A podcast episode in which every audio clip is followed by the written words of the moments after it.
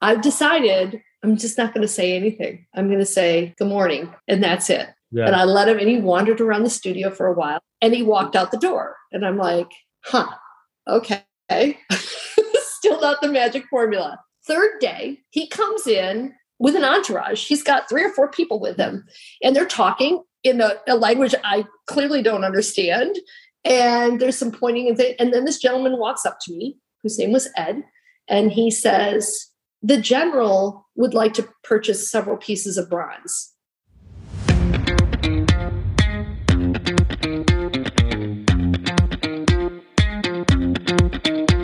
My name's Tammy Tappan, and I am an equestrian artist. Yeah, uh, I think that's an amazing uh, career choice. I'm curious, like we talked a little bit about it, but I'm curious from your perspective, how did you take the jump into being an artist? I know you you haven't been an, a professional artist for for your whole life. Right, right. Well, I'll tell you, one of the biggest struggles when you make that decision is actually defining yourself as an artist because I've been creative my whole life. I went to art school when I was know, 18, 19 um, but got a real job, as my dad would say. And so, so my background is in graphic desi- design and marketing, and I owned a sign company. And then in 2016, there were some life events. You know, we all have them. Mine was a divorce. And I really had to sit back and think about what I wanted to do next. And I was, you know, pushing that magic number of 50. And and it kind of occurred to me, if not now, when? So I I Googled equine sculpture, which I don't think I'd ever done in my life. Um, the Googling part of that. And I had also never sculpted anything. And up popped a five day workshop in Scottsdale, Arizona. And I thought to myself, well, I don't have anything else to do. So I, I literally bought a, a salvage title RV um, that leaked in places you can't even imagine a vehicle could leak, like through through the lights, through the, the electrical switches. So the only solution then was to drive to the desert where it didn't rain, and I took that workshop. And in the first, I would say, four hours, it kind of hit me. I'm like, oh my gosh, how did I not know that this existed? Like working in the clay, three dimension, and um, after five days, I was just hooked. So that that was the beginning of this journey for, for me as an artist. And at that point, I still didn't consider myself an artist. I think you could make the argument that the beginning of it all was when you started the sign company, right? Because when we chatted, something that I, that came off uh, really impressive was the fact that you've never worked for anyone else. So t- taking a, taking a step back, like why did you start a sign company? How did that business get started? What's the story there? Because I think that's the pre yeah. the prequel, right? Right, right. And I look back now and I think if I hadn't have done that, I probably wouldn't have made the leap because what it taught me so the prequel to that is first of all i'm a 4-h kid i grew up with i have two sisters we all had those rotten little ponies and you know, we did the 4-h gig and then i rode for my equestrian team in high school but i'd always had a creative background and uh, both my mother and my grandmother on both on both sides of my family were artists or creative and so I decided in high school that I wanted to be an artist and went to art school. I went to Kendall in Grand Rapids, Michigan, which is tied to the Chicago Institute of Art. And and I was in my second year and I, can, I, can, there was this voice in the back of my head that was my father speaking and going, art is a wonderful hobby, but what are you going to do to make a living? And how are you going to support yourself? And, you know, because I think that the preconceived notion with most people is that um, the starving artist concept. It, it's you know you can be exceptional and and and not make any money, and then after you die, you know it's that that whole story, mm-hmm. which which is a myth. So uh, here I am, and I'm in art school. I'm in the illustration program, and um, and I, I decided that I wasn't going to keep doing it. Um, there, there was a, I had to take a class on lettering of all things, and I had been lettering dealership car, car dealership windows as a way to pay my bills at, mm-hmm. at the at college. And and you know, when you're 19 and you can back in that day, it was 1986, 87, you could make thousand dollars a week or fifteen hundred dollars a week, you were like, you know, rich. Yeah. so so I, I did. I dropped out of art school and opened up a sign company. That was kind of the the start of it. And um, took me a couple years, built it up. By the time about 25 years into it, 40 to 50 employees, and I bought my building and you know did a lot of a lot of carving of wood signs and vehicle graphics. So when I look back, what um, one of the puzzle pieces was that I, ha- I learned how to sell and market to a client base, and I learned how to understand costs of manufacturing. Um, you know, so all of those things play into my current career as an artist. You know, you really have to understand that your most important asset is time and how to manage your time and then what your cost of your materials are and all those little invisible things like driving you know for me as a sculptor if i do a large piece say six foot tall i have to drive it across the country to a foundry to get it produced well that takes me three or four days that's part of my cost so mm. i think that that having been in manufacturing and really had to understand the production side of things has helped me as an artist. Wow, that's that. Yeah, that's so interesting. And so you probably more information we're looking for, right? no, this is perfect. I, I find this topic the most exciting for me. It's like how how does what you're doing now set you up for what you will do next, even if you don't know what that is? Yeah, you don't know. Well, and I think what for me it's like okay i started sculpting when when i kind of sat back and said well maybe i should go back to the arts uh, the first thing you think is well what am i going to paint what am i going to sculpt it was never a question for me it was well of course it's going to be a horse you know which brings me all the way back to my roots and you know having just come through a divorce it's like i think that i look to the horse as like it, it's a is a healing place. It's comfortable. I am, you know, I am a horse person to my core, even though at that moment I didn't own horses. Uh, but somehow the being able to sculpt them and paint them brought me some peace of mind. So mm-hmm. it helped me transition. You said something interesting, like you're a horse person to your core. What what exactly does that mean to you? Like, what does that mean? What does it mean to be a horse person? That's like another theme of this podcast is what does it mean? Ah, what does that mean? I think that there are those of us who are just at our deepest soul level connected to the horse. And it's interesting because, like I said, I grew up with two sisters. We all had horses as kids. Um, and I am the only one that kept my kept the horses, uh, you know, past high school and involved. Um, so they've been a central theme in my life forever. Uh, my my youngest sister came back to it um, about five years ago, maybe maybe a little longer than that, ten years. And her daughter is a rider, and she's mm. actually interning for Casey Deary over at uh, the Deary Performance Ranch in Texas. Mm-hmm. That is a kid who literally they come out and the first time they see a pony, they're like, you know, you can't you can't help it. They're they're, they're so yeah. And then you know there is no fear in in real horse people. There's no fear. We should probably get afraid at some point as we get older and wiser, but that doesn't seem to be the case. so yeah, I, I I was looking through your site preparing for this call, and you in the about the a letter from the artist in the about section of your website, you say, "I enjoyed capturing the spirit of the horse and the connection between horse and rider through a variety of mediums." that must yeah. be an impossible task. Like how how do you how do you do that? Like how do you capture that that that I, connection? that is the it's funny because I I don't think I do it. It's not intentional. Mm. I, I'll start with that. Like when I first started, what was important was accuracy, accuracy of the anatomy, the the gestures, the posture, you know, that those type of things.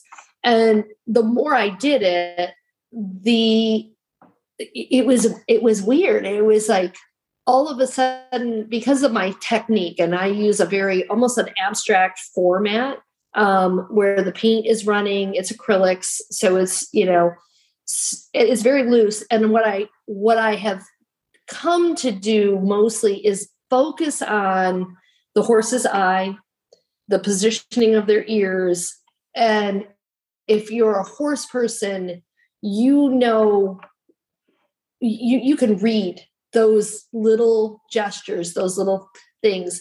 And then by leaving some of the other elements um, free, I let the paint run and it's going to run where it's going to run and it creates texture where it creates texture.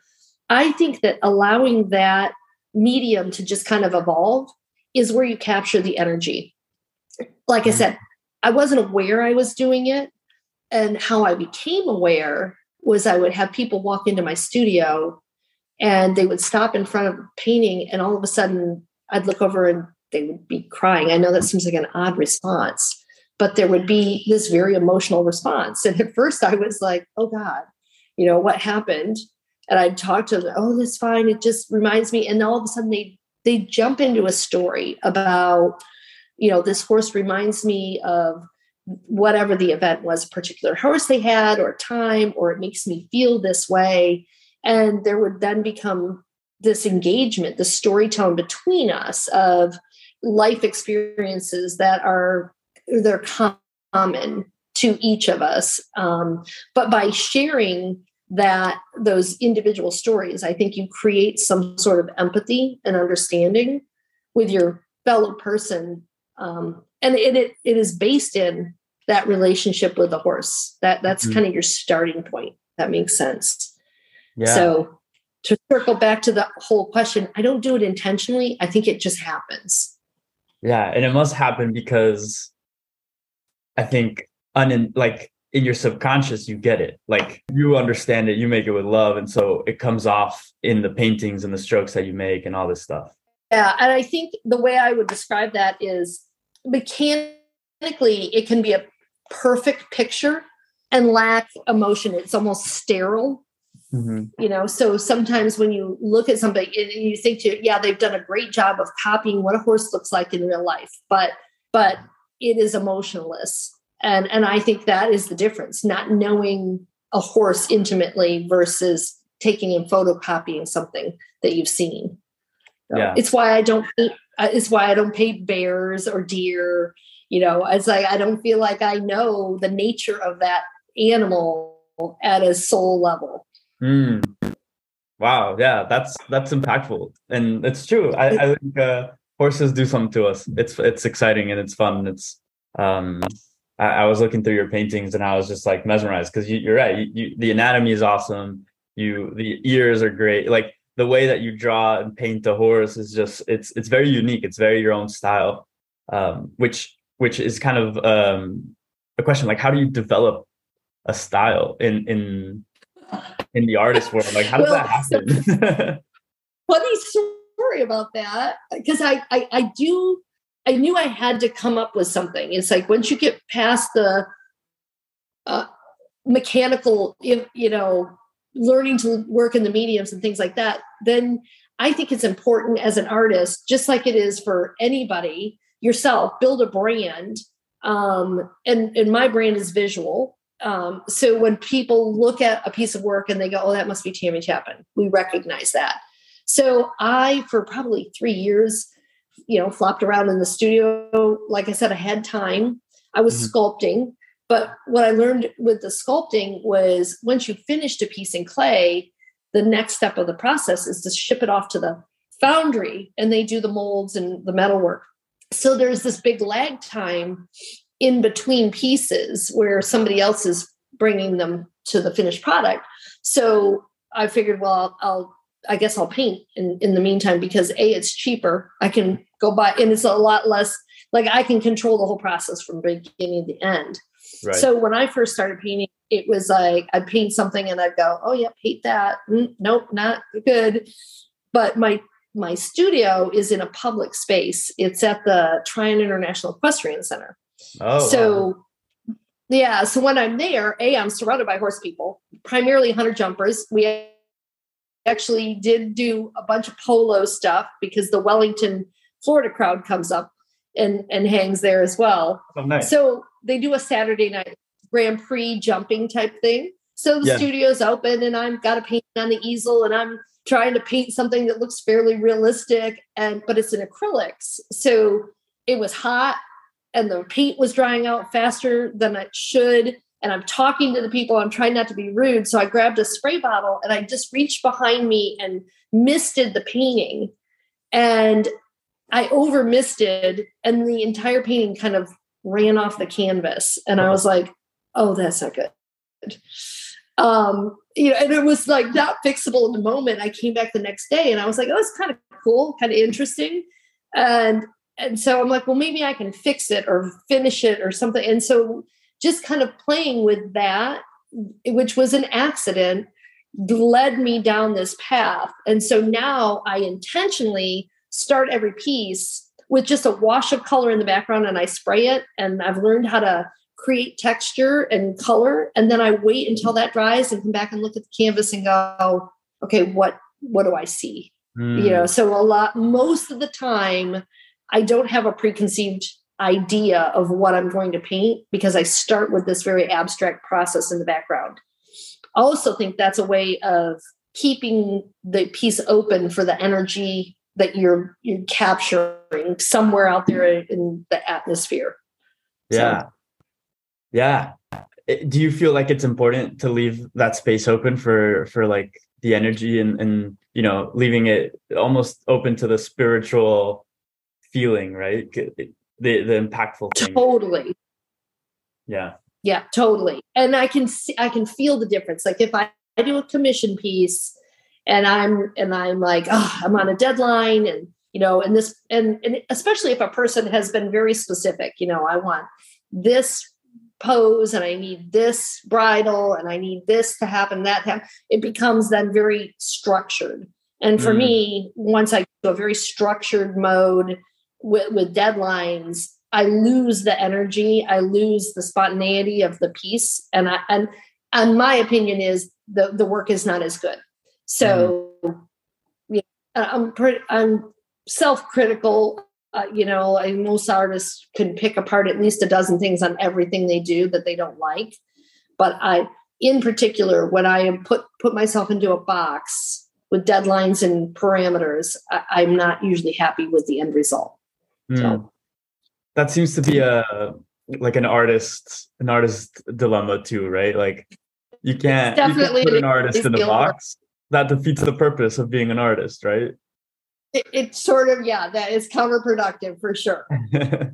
so tell me about um this this your sculpting this how you started with sculpting and then moved into painting vice versa like do you do you prefer a certain medium um, what's the biggest sculpture you've ever done? Uh, I'm I'm curious now.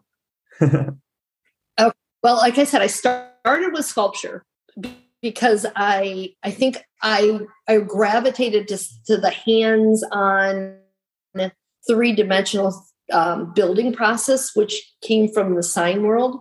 Mm-hmm. Um, and and what most people don't I shouldn't say most people, what a lot of people don't understand is when you're doing a piece of bronze, the sculpture starts in clay and that that's all the artist. And then then you go to this foundry process. And I, frankly i didn't understand when i started. It was like okay now i've got this piece of clay. How do i get it into metal? Well they have to do a silicone rubber mold. And from that mold they pour a wax replica. And the wax replica gets dipped in a ceramic slurry. And then the ceramic slurry gets fired in a kiln and then all the wax melts out and they pour the molten bronze in and then in a large piece then they have to take all those pieces and weld them together i mean it is months of work and it's incredibly expensive.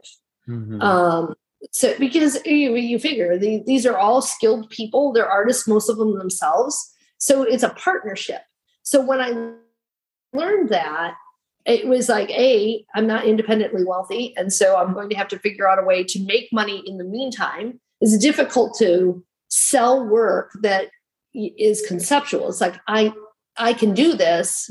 And somebody, but have you ever done it? No, I haven't, but I know I can. So it was almost like you had to prove that you could do it, have those finished pieces before you started selling them. Um, so the painting was kind of filling in the space between those projects. And because I didn't have a style, it took me a while. But once I started painting, that has I actually sell more paintings than sculptures now. That I think that that my my style is unique enough to me. You know, you don't see you don't see a lot of it out there. Mm-hmm. Um, where a, a bronze sculpture I, I kind of work in a realism type um, fashion. There's a lot of really talented, capable people out there. Mm-hmm. So the competition in bronze is is steep um, and harder to differentiate differentiate yourself from the other artists out there. Mm-hmm. Um, the biggest piece that I have right now is six foot tall, six foot wide, and it's two horses standing head to toe. It's called Tied at the Hip. Mm-hmm. And then I have another piece that's called Piaf, which is also six feet tall.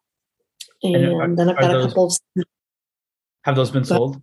Or um, I've sold three of the three of the Piaf pieces and three of the tied at hip pieces. Yeah. So they I've sold a couple of each.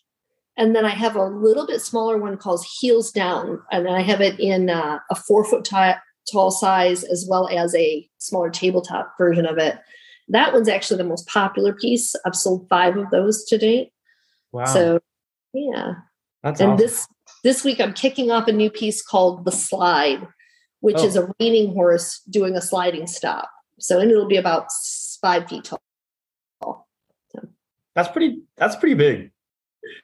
Like it is pretty big. You figure you stand up and you're like, okay, it's at least chin high, probably, you know? Yeah it, it's uh yeah once you start getting into feet i feel like uh the sculptures the sculptures get pretty big. Right. Right. Right.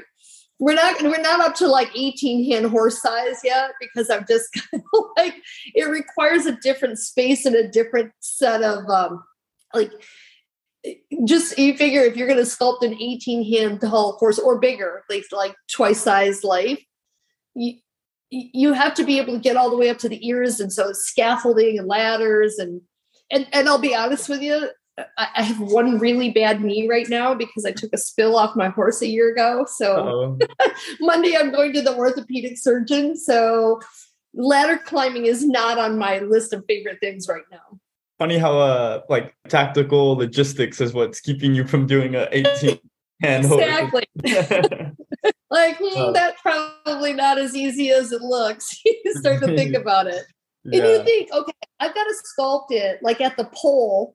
It, you know I, you got to make it you've got to make it uh accurate. So in in a real life situation hopefully you can get that horse to lower its head enough where you can work ground level. But if that horse's head is up how do you see the top of its you know the poll or the tips of its ears? You don't. You have to climb up a ladder. Yeah. yeah. Wow. That's awesome. Um, let's let's go back to like the very first painting or sculpture you sold. Like, how did that feel? Like, what's the when you first sell your first sculpture? You're an artist. You're like, wow, this is it. This is what I'm gonna do. Like, how does that feel? Oh my gosh, I have a story for you that I still look back and I chuckle to myself. Um, and I'm going to drop a name and we'll, we'll see how far your reach really is. okay. So I um so I go to the sculpture class and I decide, okay, I'm going to do this for a living. So I moved to Tryon, North Carolina, because I've heard about this incredible equestrian facility that's being built, and they're going to host the 2018 World Equestrian Games, which I actually didn't know existed to be honest with you. I was like, the had you heard of that before? Like the no. Olympics of horses, right? Okay, so yeah. every four years there's an international competition that includes all the seven disciplines. So it's like reining, endurance, jumping, dressage, driving, vaulting. I may have missed one in there, but there were seven disciplines and 70 countries are competing, right? So I'm kind of I'm all geared up and I'm like I'm going to do this. So I open up my studio and I start sculpting. And I've got a couple of pieces and and the rent is like $3,000 a month. So Not I'm like not cheap. So I for me I'm like okay, I've budgeted I can afford to do this for 4 months. So I've budgeted $12,000. And I'm telling you this because this is an important part of the story. Yeah. So I open up and I'm there for 3 weeks and people walk in, they walk out, they don't say a word. They get in, out, in, out. And I'm thinking, okay, well, you know, give it some time. By white by week three, my head is going, you suck at this and you need to now consider a new job and this was a very bad decision and you are not good you know like all the negative totally. talk because three weeks in a vacuum and and i'm like freaking out so this gentleman walks in and they were doing test um, test events for the World Games. In particular, that week it was endurance. Mm. And uh, so a gentleman walks in, he's clearly from the Middle East, and he walks through. And I, of course, I'm like, Hi, how are you? My name's Tammy, blah, blah, blah, blah. I'm an artist. If you see anything you like, you have any questions? And he turns around, he looks at me, he holds up one finger, doesn't I doesn't utter a single word, and he walks out the door. And I'm like, that did not go well. Uh oh. like, that was so bad. I'm like, huh, not even a grunt. So the next day he comes back and I, I see him come in and I'm, I've decided I'm just not going to say anything. I'm going to say good morning and that's it. Yeah. And I let him and he wandered around the studio for a while and he walked out the door. And I'm like, huh, okay. Still not the magic formula. Third day, he comes in with an entourage. He's got three or four people with him, and they're talking in a, a language I clearly don't understand. And there's some pointing, and, th- and then this gentleman walks up to me, whose name was Ed, and he says, The general would like to purchase several pieces of bronze. And I'm like, Okay. So he picks out three pieces of bronze, and the negotiation starts. And long story short, it's $12,000 of bronze that he picks out. Very first thing I've sold ever is a $12,000 sale wow. to the general to the general of the Oman army, head of the Royal Cavalry in Oman. I, I love to see your face right now. It's that, that is exactly how I felt. My mouth hanging open. and and what's even funnier is like I had to Google Oman to see where it was. I was like, I'm not sure where But so in the entourage was his chef d'equipe and um, the pilot of his private plane who needed to understand the weight and the measurements of the pieces of bronze so that they could fly them back to Oman. So that was my very first sale. So you made it. That's like when you realize like that was the universe that I took that as a sign from the universe that, that said, You're on the right path, don't quit. It it was like it, I gave it, it covered my rent. I know, right? I'm like, I had never ex- I didn't expect it. You know, what are the odds ever that somebody who you know, North Carolina, I'm originally from Michigan, has has the opportunity to meet the the general of Oman and the head of the Royal Cavalry and engage. And, and after that, he spoke to me in English, by the way. So a whole other level of trying to figure out that. But but yeah, that that was that was my very first sale. I'm glad you wow. asked because I forget sometimes. Good question. That's awesome. That's so exciting. Yeah. So, um, another question that you know keeps coming up in my head when we're talking about this is like the price. How do you? You mentioned there's like a lot of intricacies that come into a price, and specifically an artist. Like, how do you put a price on your creative, right? Like on on on that piece. I'm curious, like for you, how how does that math work out? Like, how did how did you like twelve thousand dollars? It's a lot of money, you know. It's like, how do you do that? Yeah. You, you could buy a yeah. horse or two. it depends on what discipline. oh, I know, right? Well, and I have a lot of people who say I would love that, but I just bought a horse, so I'm competing with that all the time. oh, um, that's actually quite funny. specifically, oh, it is. It's like, or more uh, more often i'm not competing with the purchase of the horse i'm competing with the vet bills of the horse it's like yeah. i would love to but you know, some yeah some other mechanical thing has gone wrong and yeah so um in bronze specifically the there is a hard cost just it, like if you're building a car it, it's like cost of materials cost of labor equals x mm-hmm. and so I take that number, that hard cost, and I multiply it by a variable to get to the number. And oh. I have to figure that um, if I work with a gallery to sell my work, um, a gallery typically takes 40 to 50% of an artist's revenue. Really? I know. See, I brought, yeah. So when That's you, when you look at that, it's a lot right? So um so you so you really have to understand in the sales process that you're going to lose 50% i shouldn't say lose your 50% of your sale price is commission to the galleries that sell your work. So i have been i have been kind of resistant to gallery representation because for a couple reasons. I enjoy the interaction with the client. Uh, I really, you know, I want to know how my work impacts people. And without having that face to face, it's very difficult to gauge. Um, so, and I also want to make my work affordable enough so that, you know, more people can buy it than not. Mm-hmm. Um, and so in paintings, I, I, guess to go back to your question, how do you figure the cost? I also have to look at it and say, in order to make a living at this and do it full time, I, I want to make X a month to cover my personal expenses and things like that. And so the variable with that is time. Mm-hmm. You know, in order to make whatever that number is, I have this many days and this many hours to do it. And there's one of me. So I, I have to be able to kind of budget my time and say, okay, if I sell this many pieces, I actually have to produce this many pieces to get mm-hmm. to that.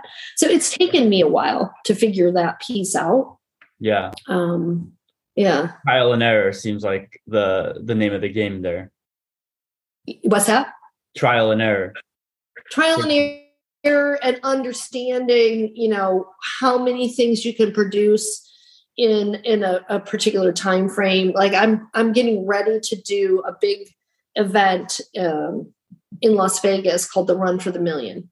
And mm it's a three day show. Um, it's tied to the whole reining horse thing and the yellowstone taylor sheridan. Oh, nice. so i've three yeah i have three days and i'm one of the featured artists. So i need to have a body of work to take to that show. Mm-hmm. um, you know so i've got x amount of time to produce the work. I've got to travel from north carolina to las vegas and do all the setup. So i have to kind of figure out what those costs are mm-hmm. and then it gets priced accordingly so um, my my work the paintings right now i sell it usually the when you bring it all back down it there i'm at like somewhere between three to five dollars a square inch when i do a, a painting oh wow so yeah, that that's kind of the easy math to doing it. But how I got to that three to five dollars a square inch incorporates all that stuff I just told you. Yeah, so, totally. Yeah, like it's almost like uh, I didn't. I never even thought about thinking it,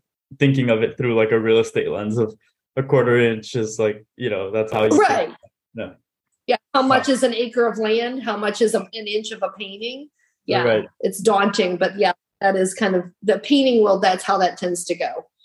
Interesting. Um, so who who do you who do you look up to as an as as an artist? What kind of artists inspire your work? Oh my there's a gentleman out there right now whose name is David Riley, and I am just completely enamored with his work. He was an illustrator and then he got into fine arts and he's he's somewhere between uh, distorted realism. He he paints in a very recognizable style, and I love the fact that he, his his work is fairly monochromatic. He'll paint in black and white or sepia tones, and then every once in a while dash of color. And then his mm-hmm. subject matter, it, we're similar in the sense that it's like it's big and bold, and it's a like a single subject. Like here's an elk, or he does some horse work, or here's an Indian uh, a portrait, and then very clean backgrounds. You know, I, I'm a fan of white space. I like the you know, when I say white space, the negative space behind a subject versus mm-hmm. the typical uh, Western art, which is very illustrative with mountains in the background and trees and bears and fish and bubbling streams. And you know it's like there's so much going on um, versus a much more contemporary feel. So i think david riley is one of my um, one of my idols right now. Um, there's a gentleman whose name is ray tigerman who paints in a completely different style all with a, a palette knife. Um, and he does uh, Indian, Native American uh, work, bright colors. I, and he's a personal friend of mine, so we joke. It's like I have a color palette of about 12 colors I work with. Ray empties the entire crayon box and uses every one of them. so we couldn't be more different if we tried. But yeah. I, you know, I like his work, and I, I actually like him as an individual, which I think is the other piece of it. it is um, the relationship between artist and, and customer i think it matters. I think that's a big piece of of the puzzle you know? It's like people always in my opinion buy from people they like given the opportunity you know? Yeah. and i think the way that our world is going where everything gets delivered to your doorstep in a box and you wave at the amazon driver drives away I, think we we miss out on that human interaction. Um, and so to me, that I think the art world is one of those places where it's going to be very hard to transition those of us who do this into that kind of e-commerce buying system. Well, it's interesting because the story behind the painting is often a huge value add. Yeah you have a Tammy Tappan painting in your house, odds are it's like a centerpiece. It's in your living room. It's something that people you, you want people to see and yep and ask about, right? It's not just like a you don't just keep it in your closet. It's not that kind of not you know, it's not that kind of painting. So when someone comes into your house, wow, this is an awesome painting. And then the person who buys it says, Oh, I met the artist at this art show in Vegas and she does this xyz and and this is how she does this and the misting and the horse ear whatever right? And so like yeah. That story becomes just a part of that that collecting of art that that definitely is the piece that i think um makes it it matters it makes a difference. And as the artist you'll you'll get i'll get asked uh well what's the story behind this painting? And i'm sometimes it's very specific. Like, so, honestly, I dream a lot about pieces where you know it's this it, this horse's eye or this that and the next thing. But there are other pieces where i just am inspired by the image or you know but there isn't really a big story. Um but what's interesting to me is that people will come up and they will create their own stories and and so I, I try to be conscious of the fact that I don't want to influence their their relationship with the painting. Mm-hmm. And uh, it became very clear to me. it's funny. I was getting ready for a show last winter. I do the something called the Celebration of Fine Arts in Scottsdale, and it's a three month long art show. It's seven days a week. It's grueling, but it's awesome. There's a hundred artists in this tent. So I spent about three or four months prepping for it, getting ready different paintings. And so at home, the I, I as I'm finishing paintings, I hang them on my walls. It, it, there, there is always a rotation of artwork in my house. So yeah. my husband, we're getting ready to pack up to go, and there was a painting called The Herd, and I think it, it's probably in the shop prints section. So it's like five or six horses, and it was a big painting. It was 80 inches across, three feet tall, and it had hung in our dining room for a couple months and we're packing up the van and I take it off the wall. And he goes, well, wh- where are you going with that? And I'm like, what, what do you mean? I'm putting it in the van. He's like, no, no, no, no, no, no. I love that painting. And he's, I'm like, yeah, well, I'll paint you another one. And he's like, no, you don't understand. I get up every morning and I sit here and I look at the painting and he, and he had named every horse in the painting. They had all different kind of like and I had no idea this was going on. He's like, well, that one's looking over here because of this, and that one's doing this, and this one's somehow related to the other one. And I was like, okay, crazy person, put the painting in the van. But it was like, it hit me that it's like he had a completely different interpretation of the painting than I did and had become emotionally attached to it because he had created relationships with these horses that I had no idea. And and it was like huh that that's interesting to me you know because I, I don't think i don't get to talk to people like that often. So i don't know why they're drawn to particular pieces but yeah so that that is my that is that was an eye-opener for me that's awesome we now I'm have looking, a print I'm, of it our house i'm looking at the painting now and it's it, i can see why someone could be so attracted to it and name the horses and like resonate with each one differently, different colors. His relationships, yeah, yeah. yeah totally. and, and here's a fun story, and I probably shouldn't tell this to you or anybody else, but for me, that painting drove me crazy because when we hung it on the wall, no matter what I did, it always looked crooked. And you know, so finally I got out the level and I, I put the level on it. And I'm like, yeah, it's dead dead straight. Well, my easel had tilted maybe one degrees when I was doing the background. So the dripping was maybe one degree off. and and so and it was it drove me crazy every time I look at that painting. I'm like, what is wrong with that? So and I had never really paid attention in the past to is the is the easel level because that's the first step is this running paint. Well, guess mm-hmm. what? if you're tipped and gravity happens, it's like sideways rain. Yeah. So I had to have the, the thing taken off the stretcher bar and restretched. It drove me crazy. Funny. But that's how artists look at their own work. Uh, like, what is wrong with that? Why is that eye? Why is that ear wrong? What I should have done yeah. that one darker. Yeah, makes sense. Yeah. But you know, I, when when you said that, it reminded me that in in a collector's point of view, or or someone who who is a collector often looks for like the the unique piece is the one that has an imperfection right yeah the yeah. one the one that like a collector if if you're a coin collector and all of a sudden you find a dime that has like a, a little imperfection it's worth 10 times more than the one i never thought about that there you go so i don't know maybe maybe the, itself to it's hand done and not machine created. You know, right. it's not perfect. We're we all have flaws and make mistakes, and I can pretty much show you something in every piece that yeah. to support that. It's definitely how you frame it and and the story behind it, right? It's like, well, yeah, of course it's not perfect. Um, I made it with my own hands, and this is right, it's right. going to happen. That's awesome. Do you have a favorite piece of yours that you've ever painted? or um, sculpted?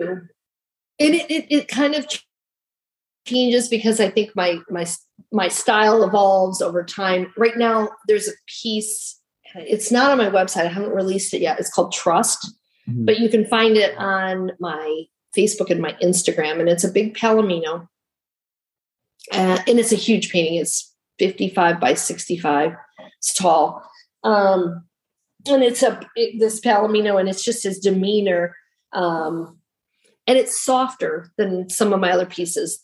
There's some dripping, but a little less. And and so part of it is I've changed the canvas that I was working on to an unprimed canvas. So, you know, I'm playing a little bit around with the medium.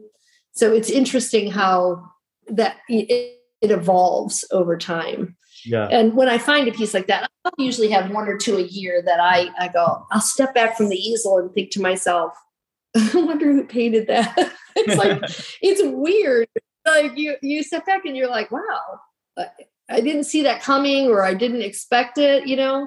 The, yeah. and, and those are the ones where I feel like whatever that energy is, that spirit that's out there, almost it almost flows through you and and you're just kind of the vessel mm. for getting it out into the world um and, and th- those are the pieces i think that are my favorite because i i i acknowledge that i don't think they're they're coming directly from me i, th- I think they're coming through me wow it's That's powerful. it's interesting go ahead i'm sorry to interrupt no i just said that it's it's a powerful it's a powerful way of seeing this um, this profession? Yeah, I um I have been listening to a particular author for about three decades now. Her name is Caroline Myss, and she does a uh, she's written and she speaks on something with very energetic spirituality type of things. But in one of her books, I had read about the creative process and how creativity comes to us and it was interesting because if you are at all knowledgeable or curious about the, the chakra system, mm-hmm. um, you know, energy in the body, uh, she had explained it she's like, you know, a creative thought comes in and enters through your your top chakra and you, you know you think about it and then you start to formulate. So then you start to talk about it and and then then you move in and you become emotionally attached to it. And then it gets down into your solar plex and where the financial pieces of it you know can i afford to do this? Do i have the time to do this? And it's like once it runs all the way through your chakras if the answers are yes yes yes and it comes back out then you own that that that becomes yours that creative thought becomes mm-hmm. yours but if you get to a certain place and and i and i see myself doing it it's like i'd love to do that 18 hand horse but i think about it i talk about it and then i get to the financial okay, how is that going to impact? Can I afford to do that right now? Then I look at the physical aspects of it and I'm like, oh, I think it's more than I can take on. And I let it go. And and so the then what happens in her uh, idea is that creative process goes to somebody else. Somebody else catches it out there in the universe and and and may or may not take it on. So, you know, like when I read that, I went, that's it that makes sense to me that that because that is exactly how i function it's like i'll get an idea i think about it i talk about it i i create in my head way more than i create in real time if that makes any sense. Like i'll do a painting and i'll pretty much have you know thought about it thought about it thought about it. So when i step up the easel it's almost like it just comes out and it mm-hmm. looks like oh gosh you know she did that in two days. Well no not really. I've been thinking about it for two months or mm-hmm. you know what i mean? Yeah. So yeah. Yeah wow. So, we- so you're you're in the business of uh of creating of catching creative ideas from the universe. That's the business. Yeah.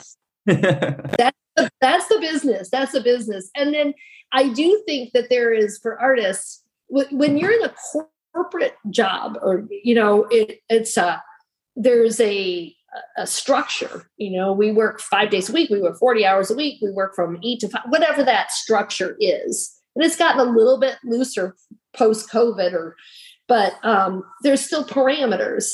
With artists i think that we have times where we're refilling ourselves creatively and that may look like time in the pasture with your horse or riding you know riding through the woods or walking the dogs or traveling. I know i have a lot of artist friends that travel extensively after they do a big show because you actually have to fill yourself back up with yeah. the creative thoughts and energy and then and then you go back into the studio so so i would say most people that are creative live a very very different lifestyle than people who, you know, work in the corporate world. It, yeah. We don't make sense. And that was a big adjustment.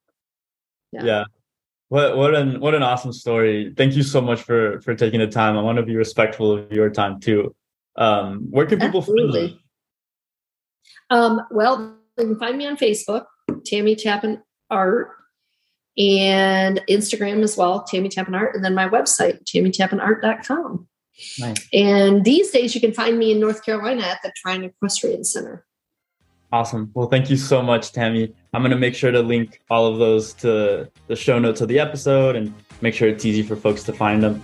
But um, in the meantime, I just like really want to appreciate it. I love this conversation. I hadn't chatted with an artist uh, yet, and so this is uh, another step in the right direction for. for awesome. Them. Well, more. I know lots of those people, and I wish you well on that big adventure there. I, uh, you're a brave soul.